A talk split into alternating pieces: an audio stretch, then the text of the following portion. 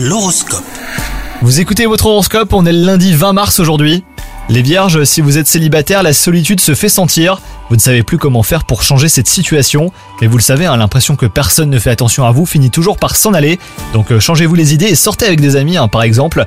Si vous êtes en couple depuis peu de temps, vous allez en découvrir davantage sur votre partenaire et ça sera très agréable. Au travail, vous apprenez que l'une de vos pires craintes ne se réalisera pas. Donc euh, vous vous sentez soulagé et cela génère du coup une nouvelle motivation. Vous voyez l'avenir plus positivement. Et enfin, côté santé, il serait bon de vous fixer des limites. Vous vous en voulez d'exagérer et vous en prenez conscience après coup que vous n'avez pas fait assez attention.